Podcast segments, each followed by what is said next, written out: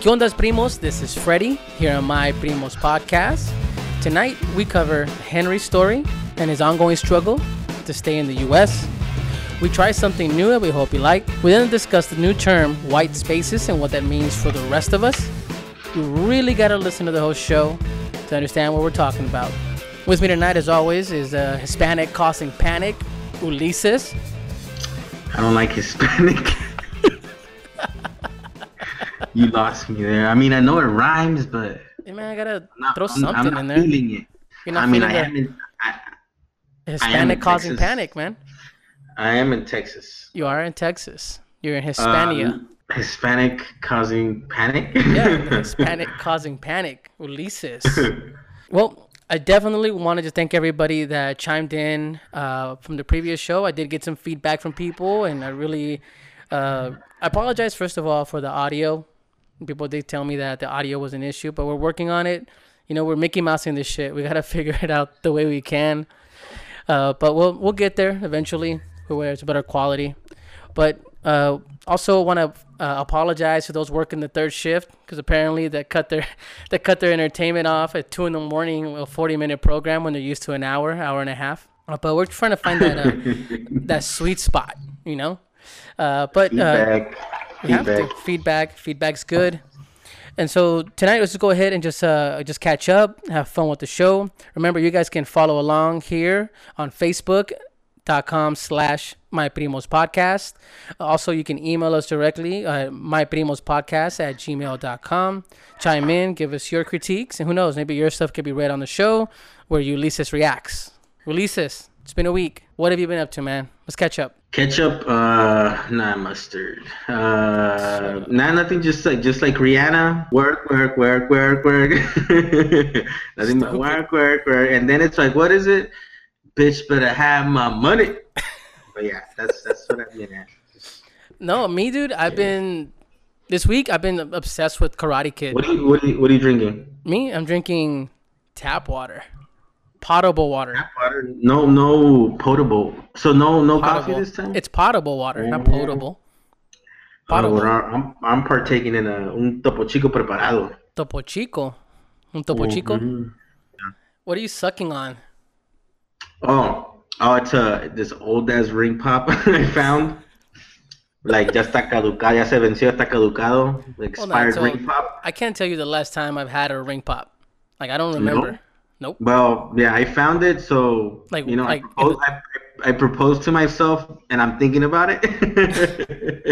But I'm thinking about it, so I'll let you know how that goes. Shit, the Ring Pop! You look stupid with that Ring Pop. I wanted to touch on something. I got some cool feedback, and also got some shit for you that apparently you didn't defend me as your primo.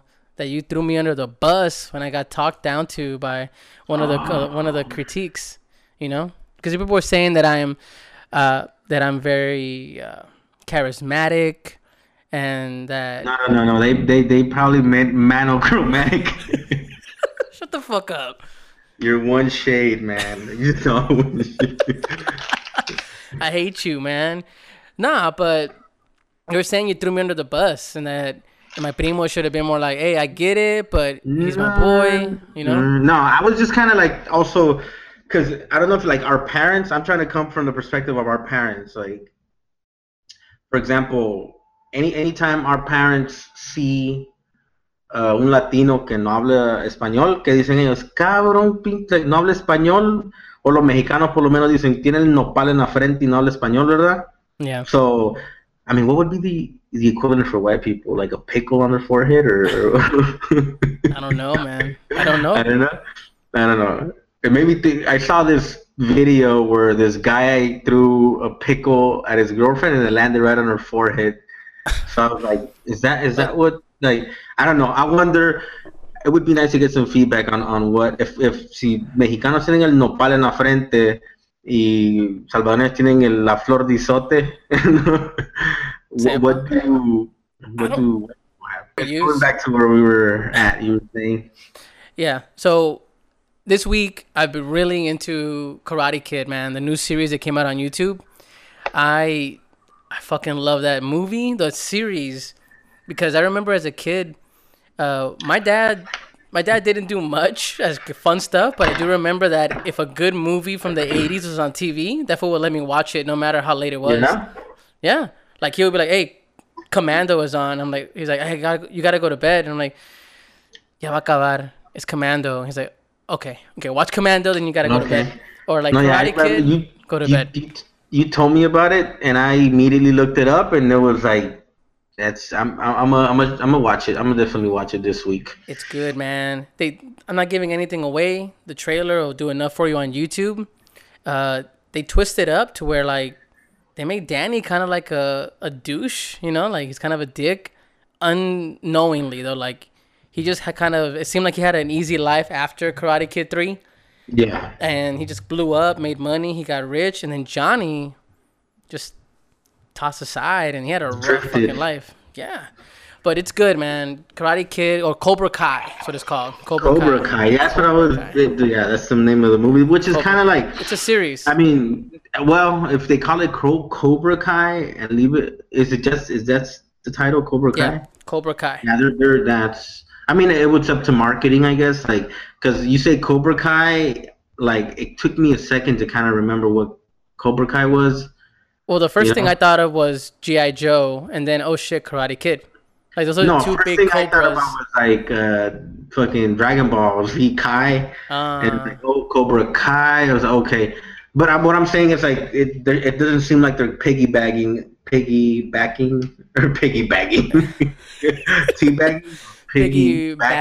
yeah.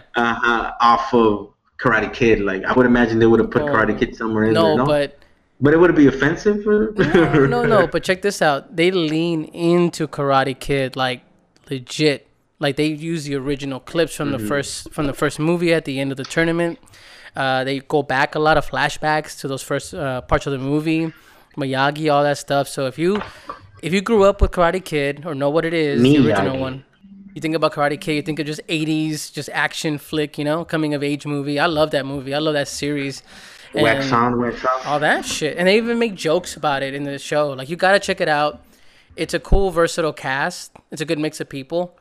And I just dig it, man. Love it, love it, love it, love it. How many licks to get to the... How many licks to get to the center of the Ring Pop? And mira, nada le dicen nada. But you guys rag on me. You prefer the Ring Pop sucking guy? Licking. Oh, sorry. It's probably like an old I remember, it's probably like an old reference. Who remembers, like, what was an owl, right, that said, how many licks to get to the center of a Tootsie Pop or whatever. Yeah. You go 1, 2, 3. No. 3. Yeah, the Karate Kid show is fun. I'm enjoying it. I'm excited. It's fun. You guys should check it out. You should check it out, man. It's really good. Oh, yeah. I'm going to definitely check it out. For sure. Awesome. Cool. So, well, definitely one of those nostalgia. It is on my list. It is like 100% nostalgia.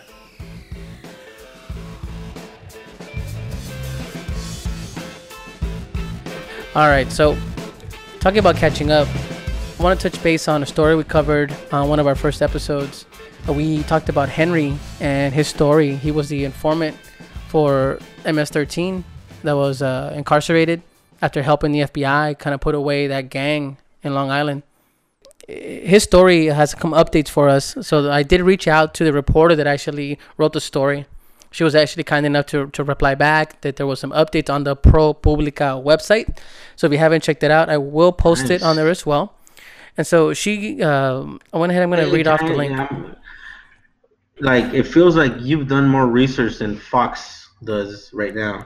You've researched your shit more than Fox does. So, hey, man, you know what? Thumbs up. Thank you. So people have asked about Henry and want to know what's going on.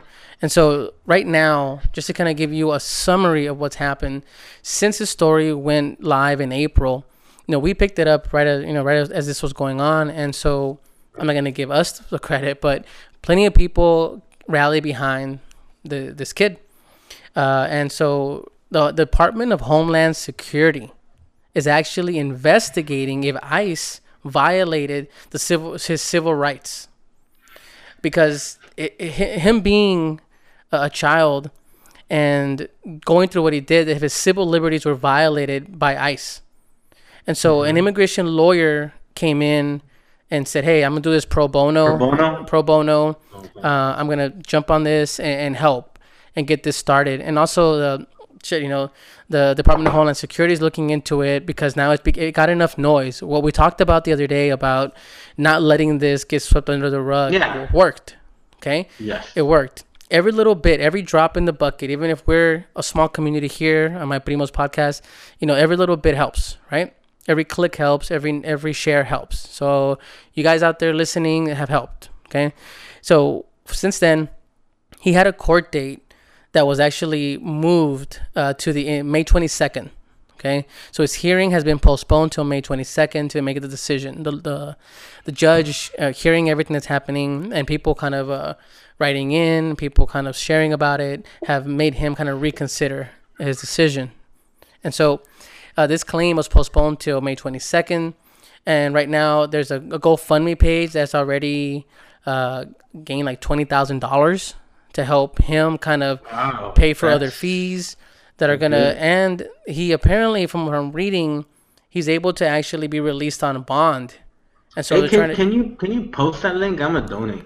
Yeah, I'm going to donate. I'm going to go ahead and put that link on the website, our Facebook site. Again, guys, go on there, check out the post. There'll be the link there for the GoFundMe and the story, the update. It's called War Henry Civil Rights Violated. And so, but again, by Hannah Dreier. She's on Twitter as well, @Hannah Dreier.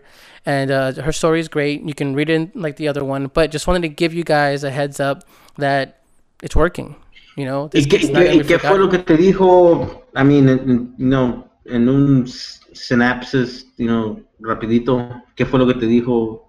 Well, ella me dijo que ella aprecia que hablamos de la historia de Henry, que no tiene ninguna petición, there's no website set up for him, nothing like that. It's not like a big, huge movement, but there is a GoFundMe that's helping him kind of get the support that he needs. Okay, so pretty much bottom line, make noise. Make noise.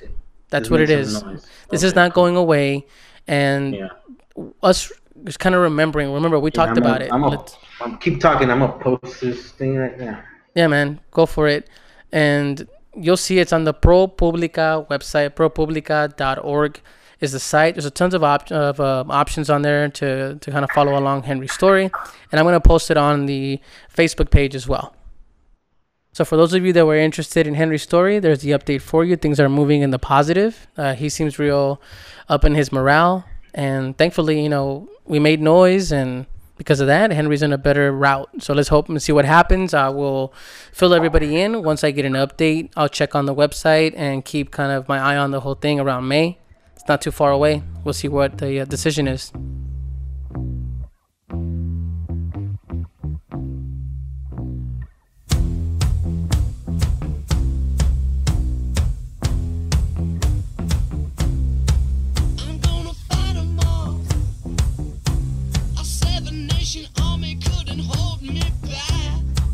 Anyways, so that song right there, it's one of those songs that gets stuck in my head.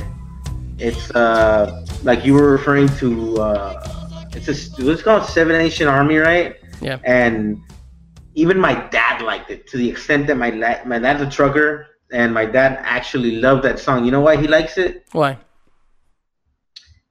Because he said that it sounds like it's a truck with a flat tire. Oh, that. So he was like, dun, dun, dun. That's true. The first time I remember, this is my dad being an irresponsible parent. Like one time he got sick when we were delivering a load. It was during summer on vacation, and we were going through Louisiana. Íbamos pasando por Louisiana y se enfermó. De repente le dio, no sé qué, le dio derrame cacal, no sé qué. He went to bed and he left me driving. Wow. And I was like 16 years old. I was like 16. And I drove through Louisiana Mississippi, Atlanta, all the way to fucking Jacksonville, Florida. And the whole time I was driving, I kept playing System of a Down, you know, the White Stripes and blah, blah. And then when I played this song, he woke up and he was like, "Get a la gran puta que," he was like, you know, just woke up, we're scared. And I was like, ¿Qué pasó? ¿Qué pasó? ¿Qué pasó? And it's like pitch dark, 3 o'clock in the morning, me driving because we have to go deliver a load. And I'm like, I'm 16 years old. My dad's sick in the back, shivering in some fucking cold sweat, you know, but you have to deliver shit, you know, right? Like people expect their useless shit on time, right? Yep. Despite what my dad's going through, right? So, mi papá se levanta y dice, no jodas, dice, y le digo, ¿qué pasó? Yo pensé que era una pinche llanta que digo que había ponchado, dice, ¿por qué? Le digo yo, by this time I had lowered the volume, right? Yeah. Dice, ¿por qué? Le digo yo, esa pinche canción que pusiste, y ya le subí volumen, esta le digo yo, y en eso, pum, pum, pum, pum, pum, pum, pum, y le digo yo, ¿y por qué? Le digo, dice, soy como que es una, como que la llanta va ponchada, dice, y atrás, dice, pum, pum, pum. So, check it out. Later on, every time he looked up, he made me look up that song. My dad made me look up that song and burn it for him on a CD. Oh. And I burned one song, Seven Nation Army, from the White Stripes, onto one CD. So that song had one song in it. You couldn't just tell him you could play repeat? Yeah, and he would just put it on repeat, and he would play that song, and he loved it because it sounded like he had a flat tire. Wow, that's crazy. But anyways, that's my little spill on the White Stripes. Nostalgia and music getting stuck in your head. So, I love the White Stripes. Yeah. Like that white. Seven Nation Army. That's what we need to be. We need to be an army because Trump keeps calling us an army. So, you know, let's organize peacefully. No guns, right? Let's organize peacefully like an army, right? So now we're going to try something new. We are doing a new segment here, a lightning round, slash speed dating segment where we talk about different topics. We have 1 minute to discuss them between each other, but these are topics that we haven't prepared for. Hashtag raw. Hashtag raw. So I'm going to throw something out there, put a timer on it, discuss it, and move on to the next one. And we'll go back and forth. And so, Ulysses, you go first. What's your topic? Well, speaking of Seven Nation Armies and the conglomeration of all that, Trump pulls out of Iran deal. France is like, what the fuck? Israel is like, fuck yeah. U.S. business will most likely lose due to, etc. Industrial military complex, happy face, will probably, maybe not, affect Korea. Deal with North Korea because they will think twice about making deal with the West. All right. So I'm going to hit the minute. Start. All right. So I think it's a bad deal altogether. I think that the U.S. pulling out is showing weakness to the other countries. It's showing that we are not willing to work together. We're not willing to negotiate. If something comes up that we don't like, we're going to pull out, walk away, pick up all our toys, and go home. So how are we going to work with countries that are in the Middle East having a war, and as soon as we see something we don't like or that's not to our standards, we walk away? That doesn't show strength because we're the big country walking away. It shows weakness because we're not willing to cooperate. No, but also put in there that we committed to it to begin with, right? So it's a commitment that we made, and now we're pulling out of nowhere. I mean, not out of nowhere. We knew this was coming with this idiot. But what I'm trying to get at as well is that before we run out of time is that it might not necessarily be a bad thing because when the United States pulls out, the United States pulls out. So, does Europe have the backing, the money to pull out? That's what I'm saying. Will it still continue? Will the France still fucking put their name on it and sell shit to Iran? Because that's the bottom line of it. Well, time's up. Good question for everybody. Tell us your comments on the page. We'll post these topics as well, so you guys can look them over and see what you guys think about it. And so it's my turn, and my topic is on the same as Trump, Korea, him being involved with that. In some sense, he takes credit for that being done. You know, his strong arm. So he is being apparently nominated for a Nobel Peace Prize for next year. What are your thoughts? Thoughts on Nobel Peace Prize for Trump regarding North Korea peace process with South Korea? And ending the Korean War. Like, yeah, it's like, honestly, like, I'm reluctant to say it or admit it, pero I would kind of like, I would, fuck, man, I'm like, it's like my genes are on fire right now. Well, my thoughts are that it is almost like begrudgingly saying like, fuck, I hate the guy, but yes, because of what he did, I don't want to say he give him full credit, but even the South Korean president saying to give Trump credit. Even South Korea saying he needs the Nobel Prize because of what he did, it caused for this to happen. Even calling him the little rocket man, all that shit. White privilege. Why? I'm gonna call that out. I didn't like this whole time. I've been chewing on. I'm gonna shut the fuck up. I'm gonna call that white privilege because you know what? The one thing that the white person does, all of a sudden, boom, like they're giving him credit for something he did.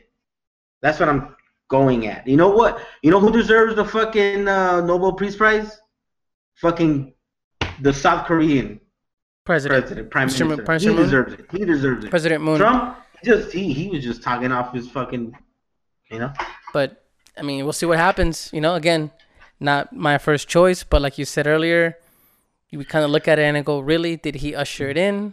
But hey, we move on. No, but wait. But just to add a little bit, I wouldn't go as far as a Nobel Prize for Trump.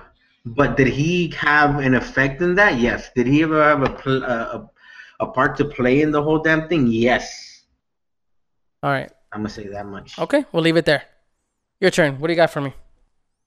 Okay, real quick. I got it. Real simple. This one's straightforward. Uber accident, one fatality, self-driving cars, probably much. Stop.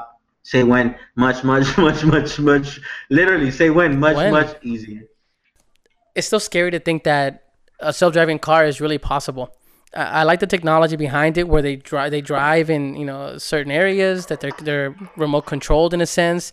But like anything else, it's scary to see a vehicle that can be hacked, a vehicle that, what if someone just, something goes wrong?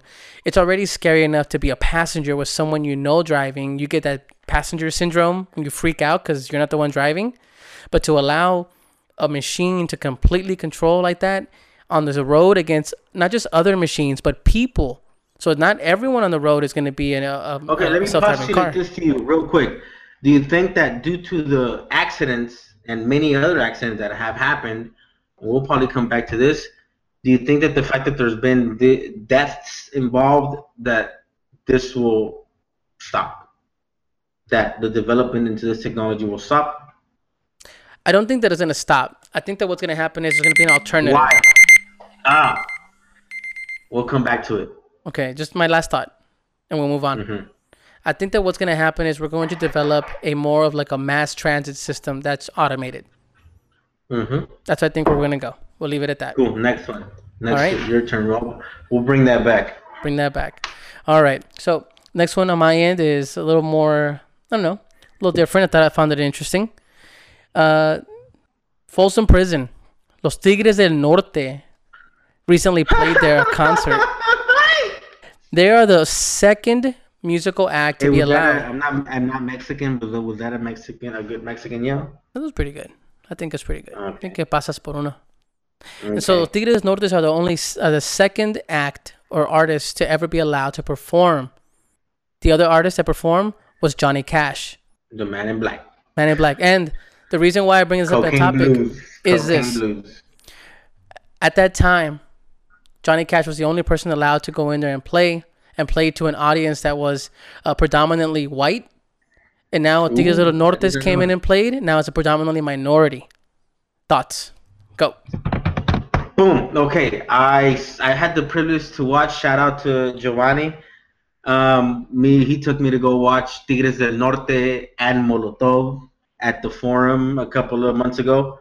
But my thoughts on that, it's like, it's directly representative to your population inside the prison. Simple as that. You're bringing in, they decided to, you know, go ahead and perform because you know that as minorities, and my, you know, like the way I'm kind of coming about it is that the minorities that are in there because of this very, very, very, very subjective form of applying the law, right? Until they, you know, like I just posted some stuff online. They found, like this lady saw a girl sleeping and she called the police. This lady found a guy cooking in charcoal at the park and she called the cops. So it's just, how do you apply the law? So how do you apply the law is one thing. So you know that going just, you know, at the crux of it is like there's a lot of innocent people there.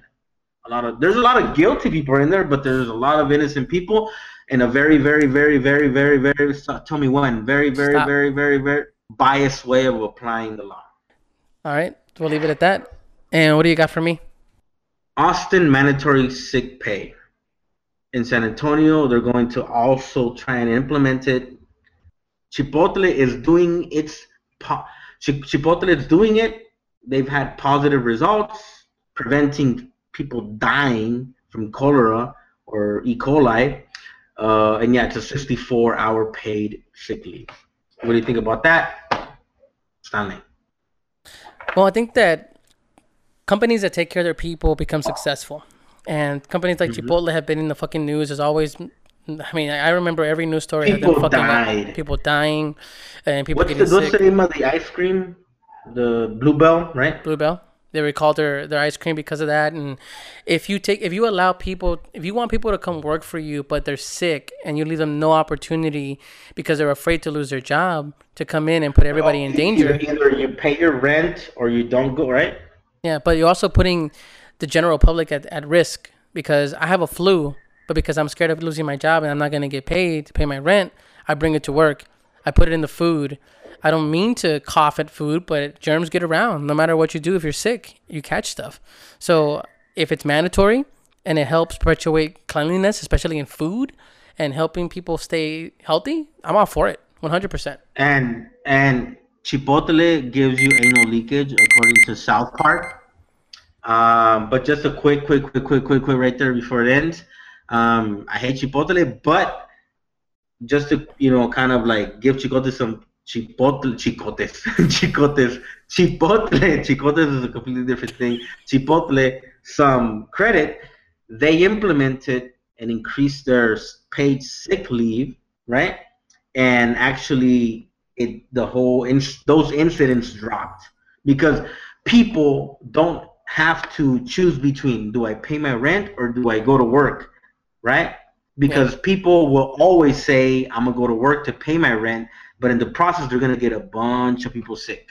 Yep. So I think it's a good thing. I'm with you. All right. And this is your, I think you have one more, and then I have one more. I think we're done with our lightning round.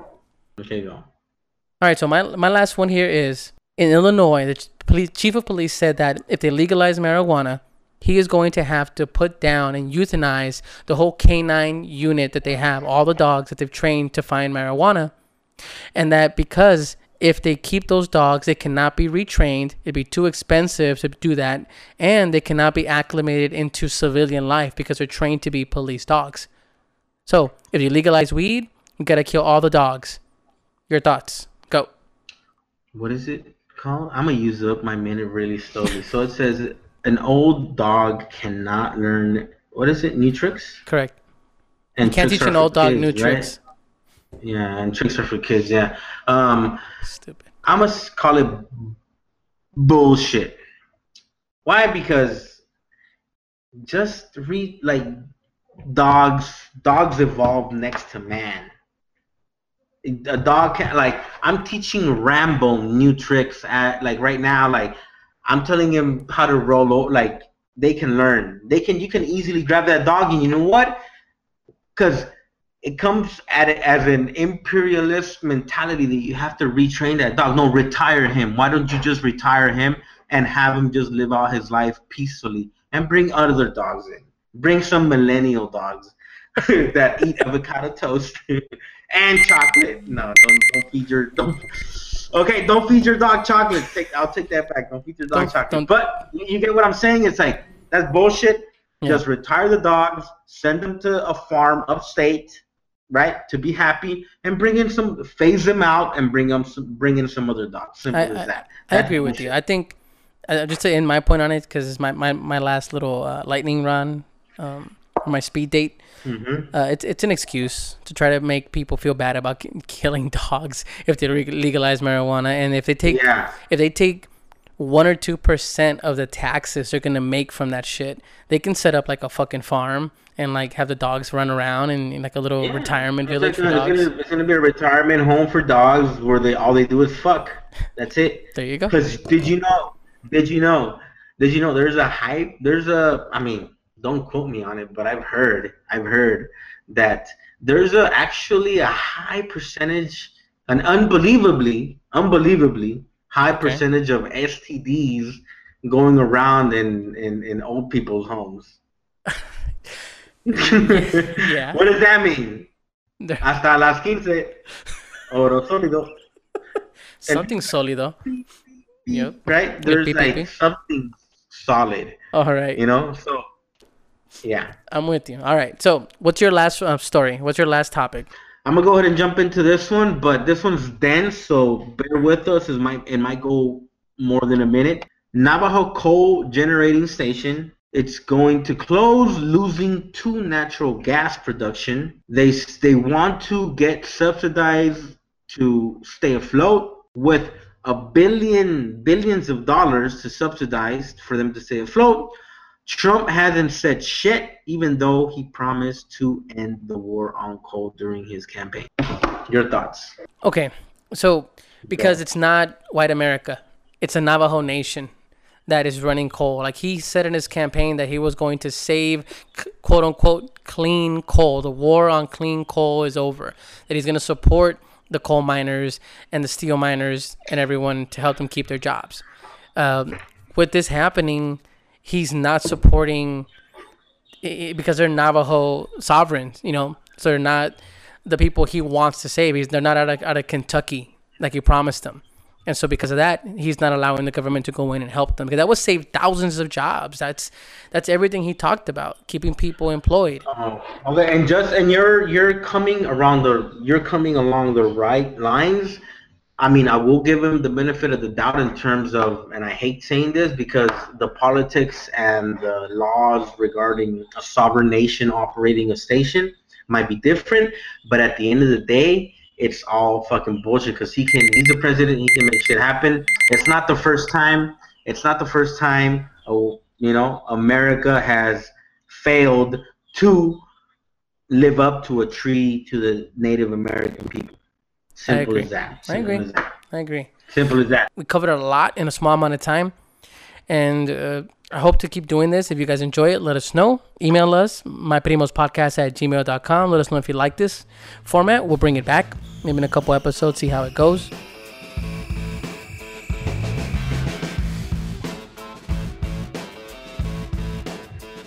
Hey, this is a commitment. The Ring Pop or the show? Yeah. No, the Ring Pop. Fuck the show. Okay, I guess. I'm committed to the Ring Pop. I can tell. Committed to the Ring Pop. It's ¿Cómo se dice caducado? ¿Cómo se dice caducado en español? ¿En inglés? Caducado en español vencido, es caducado. Vencido. Expired. ¿Cómo se dice vencido? Puta. Expired. Joder, su puta, se me olvidó. ¿Cómo se dice cuando algo se vence? Expires. Expired. Yes, expired. This candy is expired, but it still tastes good, but I'm committed to it. All right, so next we talk about the term white spaces. Have you heard of this, Ulysses? Well, I have never heard of white spaces, but I can imagine. Okay. I was just in Wimberley, Texas. That's definitely a white space. Intentionally, well, I don't know. I don't know if it's intentionally, but it feels like it. Well, if you don't know what the term is, it was newly coined. And so I read this on a story online. I think it was with Vox. Well, okay, but when you say newly, how newly is it? I mean, I've only seen this phrase used once in the last few days. And so it's becoming a normal usage. So the term white spaces is off a story from Vox. And what it was basically a collection of stories where minorities have been in locations that were predominantly, let's say, considered white spaces now because, for example, the two black guys that were at the Starbucks waiting for their business partner. The police got called on them. Recently, the girl at Yale University sleeping in the common area, police got called on her. Clap, clap, clap, clap, clap, clap, clap. Okay? And so there's numerous stories of people that were in, quote unquote, the wrong place or didn't look like they belonged or someone had a concern, in which now they coined it where they consider it white spaces. Because if you don't look like you belong there and you're a minority, you better have a good fucking reason that you're here or else. And so I wanted to talk about that, give you some examples, and just dialogue about it. So okay, so go. What were you going to say? So what I wanted to touch on was, again, remind you, we have the Starbucks situations that have happened, right? Because they've been predominantly, quote-unquote, categorized as a white space where predominantly... 2-3 black guys go hang out there that look like they're from the inner city. Why are the cops called? Because they don't look like they belong there, right? Okay, so so I know somebody that actually did her thesis on placemaking, specifically for Latino placemaking. Okay. But I can kind of like extract from that. So, but when it comes to why, what did you call it? Well, I didn't coin it, but it's called white spaces. Okay, white spaces. So white spaces is, to me, it just starts off as wherever white people are, and all of a sudden you see this influx of minorities, of people of color coming in, right? Or to cut you off, it was predominantly Latino, black, and gentrified. Gentrification hits. That's where I was going at. That's why I love you, Stanley. Sometimes, not all the time, because we don't agree all the time. Okay. But that's where I was going at. That white spaces are defined by, you know. So you live in America. So then, who defines what space is what, right? So then, a white space, like I was just in Wimberley, Texas. It was all white people. I'm probably going out there Monday again. It was all white people, quaint little town, very, I don't know, it just has this like, I'll be honest, and I'm probably exaggerating. I'm probably exaggerating tenfold, but it felt like, you know, a little bit of like this Get Out moment, you know? It's like white people, but everybody was polite, everybody was friendly, everybody was beautiful, everybody, like I didn't feel excluded. Okay. But you know, did you ever see that movie Get Out? Yeah, but everybody was very polite, right? But no, hold on. Let me say, you were there for work. You were in a work truck in a uniform. Yes, that's what I'm going at. That's what I'm going at. So I was there. I was like, "Whoa, I'm wearing a vest. I'm here on a to serve you perspective. You know, point. You know, coming from a to serve you."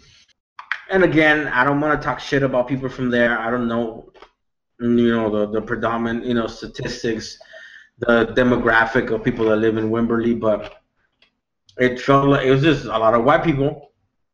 And as I was driving out, the only white people that I ever came across was at the job site, the people that were there working at the, you know, construction, and this one gardener that was, you know, like a mile down, trimming, you know, with the lawnmower.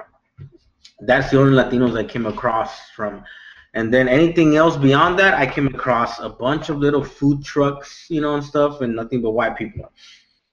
So then I remember I called the admin back at the office, and I told her, hey, like, I came to, you know, cover this job at this construction. And she said, oh, yeah, it's far away, huh? It's like, yeah, it's far. It's fucking far away. It's like 30, 40 minutes further south from Salt Lake. And then I told her, oh, so this, I told her, like, so this is where all the white people come to hide. Oh, wow. And then she started laughing, and she was like, yeah, you know, and she's a Tejana, you know, from here a long time, because like that part, you know, Wimberley, it's like very, the topography is very, you know, hilly. It's called hill country, right? So there's a lot of hills and stuff. So it's a very beautiful area to go into. Like I was telling her, like, hey, it's very beautiful. It's beautiful to get here, but it's fucking far away. But that's what I'm going towards. It's that there's like sense and feeling that like you don't belong there, pretty much. Gotcha. Well, I think that that's the issue going on right now, where we're getting too many instances of situations like restaurants, businesses. For example, they're gated communities, where there was that whole issue last year, where I think it was in Houston or here in Dallas, where the kids were having a pool party. And I remember all the neighbors. That was up north. That was in Dallas area. Yeah. Yeah, it was in Mesquite, I think.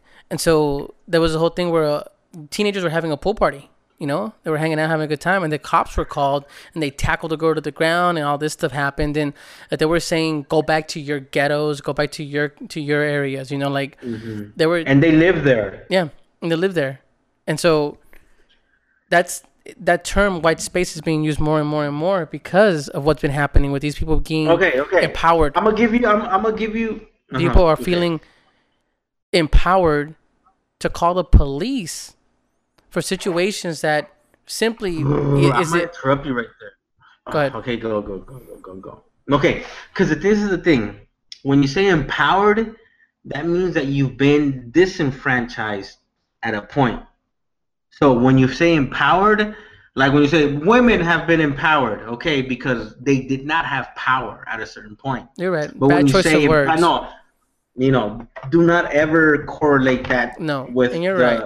And I misspoke, but the word is they feel entitled to call the police. And that's where I'm at. You hear that? That's perfect. They feel entitled to call the police whenever they see anybody that they don't think, because they're not there to fix a pipe or cut your lawn, they should be there. Or they feel like they have the right to decide who should belong in this space. And so that term, when I read the article, exactly, when I put that, I read the article, and I'll put it on our Facebook site so you can read it as well. It gives you tons of examples where this is being almost abused, to where people are calling police and 911 and all this for situations that can simply be handled by, hey, how are you? Can I help you? Or just approach someone. But you call the cops. That's what leads to these unnecessary arrests. That's what leads to these shootings. That's what leads to just improper treatment of these people. If you're allowing this to happen, you're having these people put minorities in danger because of this. There's no need to aggressively grab a woman in the middle of a nap, demanding to see her ID and everything, to see if she lives on Yale campus. But when the person that just called on the phone said, "Oh, she doesn't feel like, she doesn't look like she belongs here." Okay, boom. So I'm going to give you it's fucked up. Second-hand, not a first-hand experience of gentrification. I'm gonna give you a second-hand experience of gentrification. I live in Austin, right? Correct. You can collaborate that. You can corroborate that. Yes. Right, because nowadays, like, facts are far in between and very, very scarce to come across. So, I live in Austin, correct? Okay. Yes. Where specifically do I live? Pretty close to downtown. That's how I look at it. So I live in the southeast end, southeast corner of Austin, right? Which is like the Dove Meadow area, and that's where all a lot of the Mexicans are at, you know. But what I'm trying to get at is that, I purchased this house, purchased it, and then my neighbor to the right is Latino. My neighbor in front is Latina. My neighbor in the back is Latina. So they've all been here 30-plus years in this community, right? So what my neighbor told me was that this house was bought by this white couple, right? So they bought the house. They came in here, and they lived in this house. They left, or I don't know what happened, but one of them lived, when I bought the house, one of them lived in Nicaragua and another one lived in Arkansas. Okay. But while they were living here, this is the important part, while they were living here, he told me that he has, his backyard is to like a drainage, you know, like a, I don't know, like drainage, a that's pretty much it, like a runoff drainage in the back of his yard, right? So he went ahead and cut his yard, his fence down. He cut his fence down and put a little porch, to chill with, you know, so that his grandkids can enjoy the water passing by when it rained, right? Right. So he built it, set it up, and everything, and then this neighbor, the where I live now, called the Austin, code or whatever, the city on him, the city. So the city showed up and told him, hey, you have to put, you have to get rid of that shit. So he got rid of it. He put it away, got rid of it. And it's like, okay, cool. That's where it ended. So, anyways, long story, not so short, is that when Latinos show up to any other space that is not Latino, what do? We become part of it. We learn. We acclimate. We assimilate, which, assimilation is akin to assassination in cultural terms.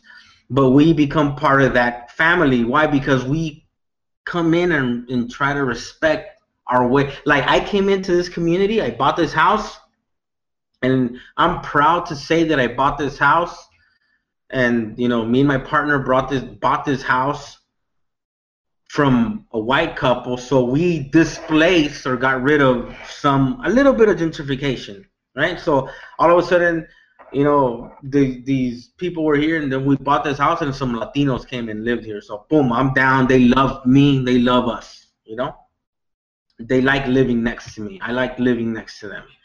I hear shots here and there, but I know they're taking care of my house. You know what I mean? They got my back. I got their back. Simple as that. That's the beauty of raza.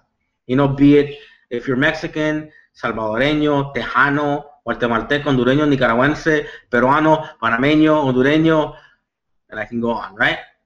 But what I'm going at is that wherever I showed up here to this community, and I'm trying to learn the community, I'm trying to be part of the community, I'm trying to see how the community functions, right? Because everybody's just trying to function, right?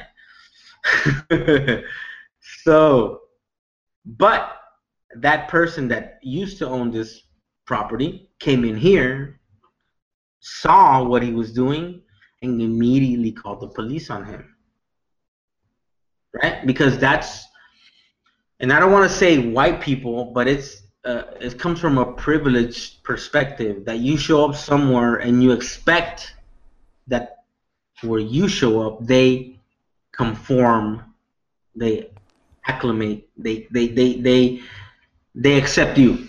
They shape themselves to you, to your needs, to your wants. Yeah. Okay, and I get what you're saying. So to touch on it, the difference is that a lot of the other communities are willing to, are you saying that they're more apt to accept? Because the displays we've been seeing recently with predominantly white neighborhoods has been exclusion.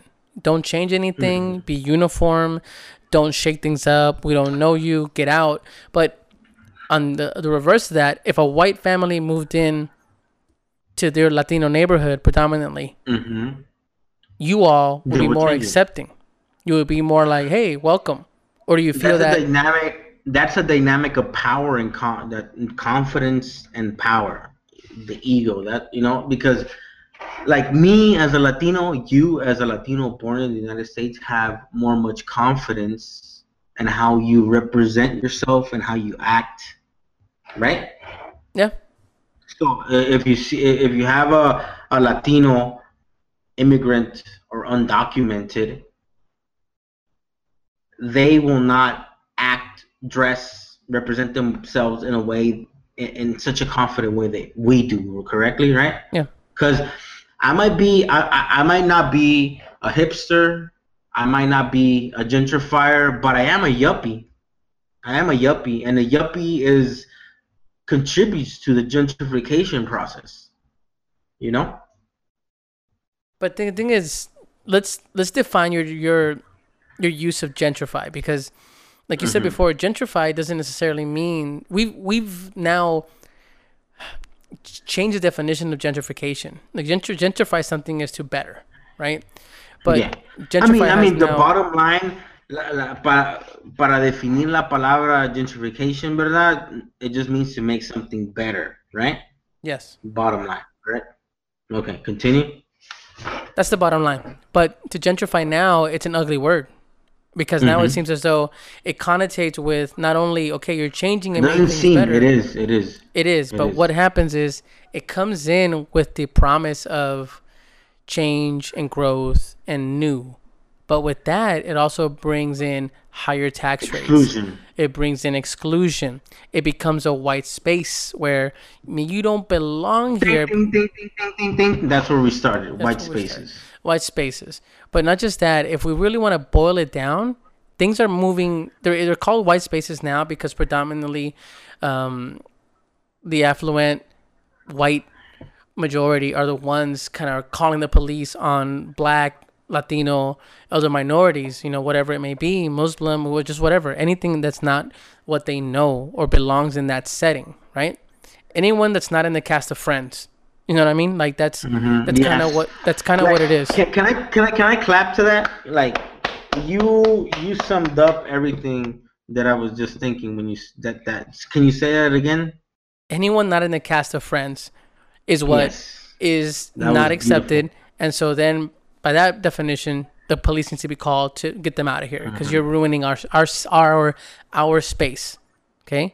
And so what we're trying to say, the gist of it, and this is not along racial bias or any kind of, you know, but this is about reality and true stories that have happened to me or him, Stanley, is that when Latinos or minorities show up to a community, they look, observe, and try to acclimate and become part of it, right?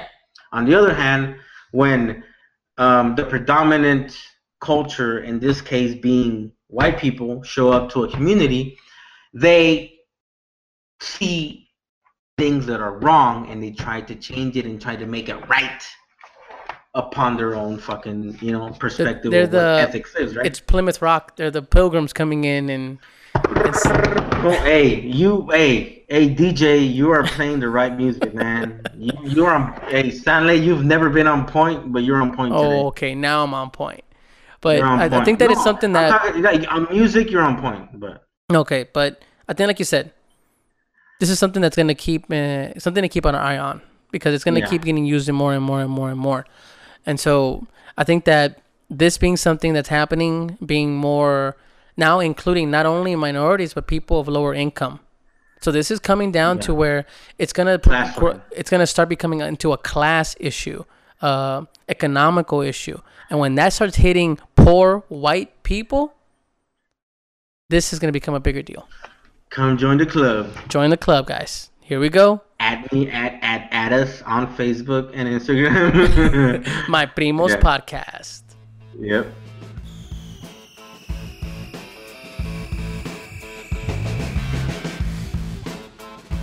Well, guys, we reached the end of the show. I hope you enjoyed listening to it as much as we enjoyed recording it.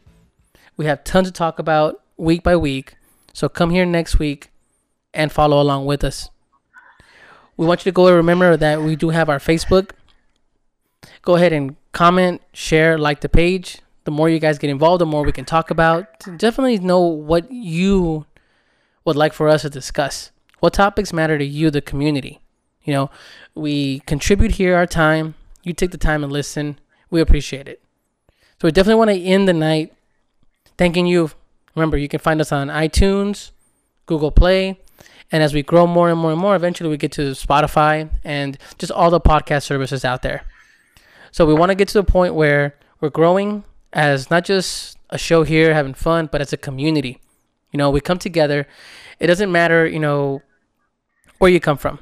If it is white, black... Keyword, mindfulness. Mindfulness. You're not in your own bubble. Like we talked about in the first episode, we have that mosh pit. No man is an island. No man is an island. It's true. We have to make room for each other. We're all in a struggle, like the mosh pit. We're all struggling for space, you know, the aforementioned space. But we have to work together in the struggle. We jostle, we move, we can get knocked down, but we get picked up again, and we make room for everybody. So inclusion. So mindfulness for everybody, not just ourselves. We definitely want you guys to join us in our movement, whatever this movement is. We don't know what it is yet. We don't know where we're going to go, but we'd love to have people on board, like the ones that are already supporting us and those that will support us. Ulysses, you got anything to say before we end the night? In the illustrious and very mindful words of a trailblazing artist that I've become, like, you know, more and more akin to, and, you know, right off the bat enjoyed, but I've, you know, upon further analysis, I've come to appreciate more and more. I mean, I'm a man, but I like to think myself as a feminist, but I'm probably not because I have a dick between my legs, you know? Hey, it's probably not. Yeah. You know, because it comes from a, you know, patriarchal society, so there's no such thing as a feminist man, right? But to end this this episode, like, I'm trying to be as eloquent as you were right now, but to end this episode very, very, like, thoughtful way. And I kept thinking about it. And I kept thinking about all these white men and all these white men's quotes. You know what I mean? But at the end of the day, I was like, you know what? You know how if you ask me, you know, I'm gonna end this episode. You know what? With what? I'm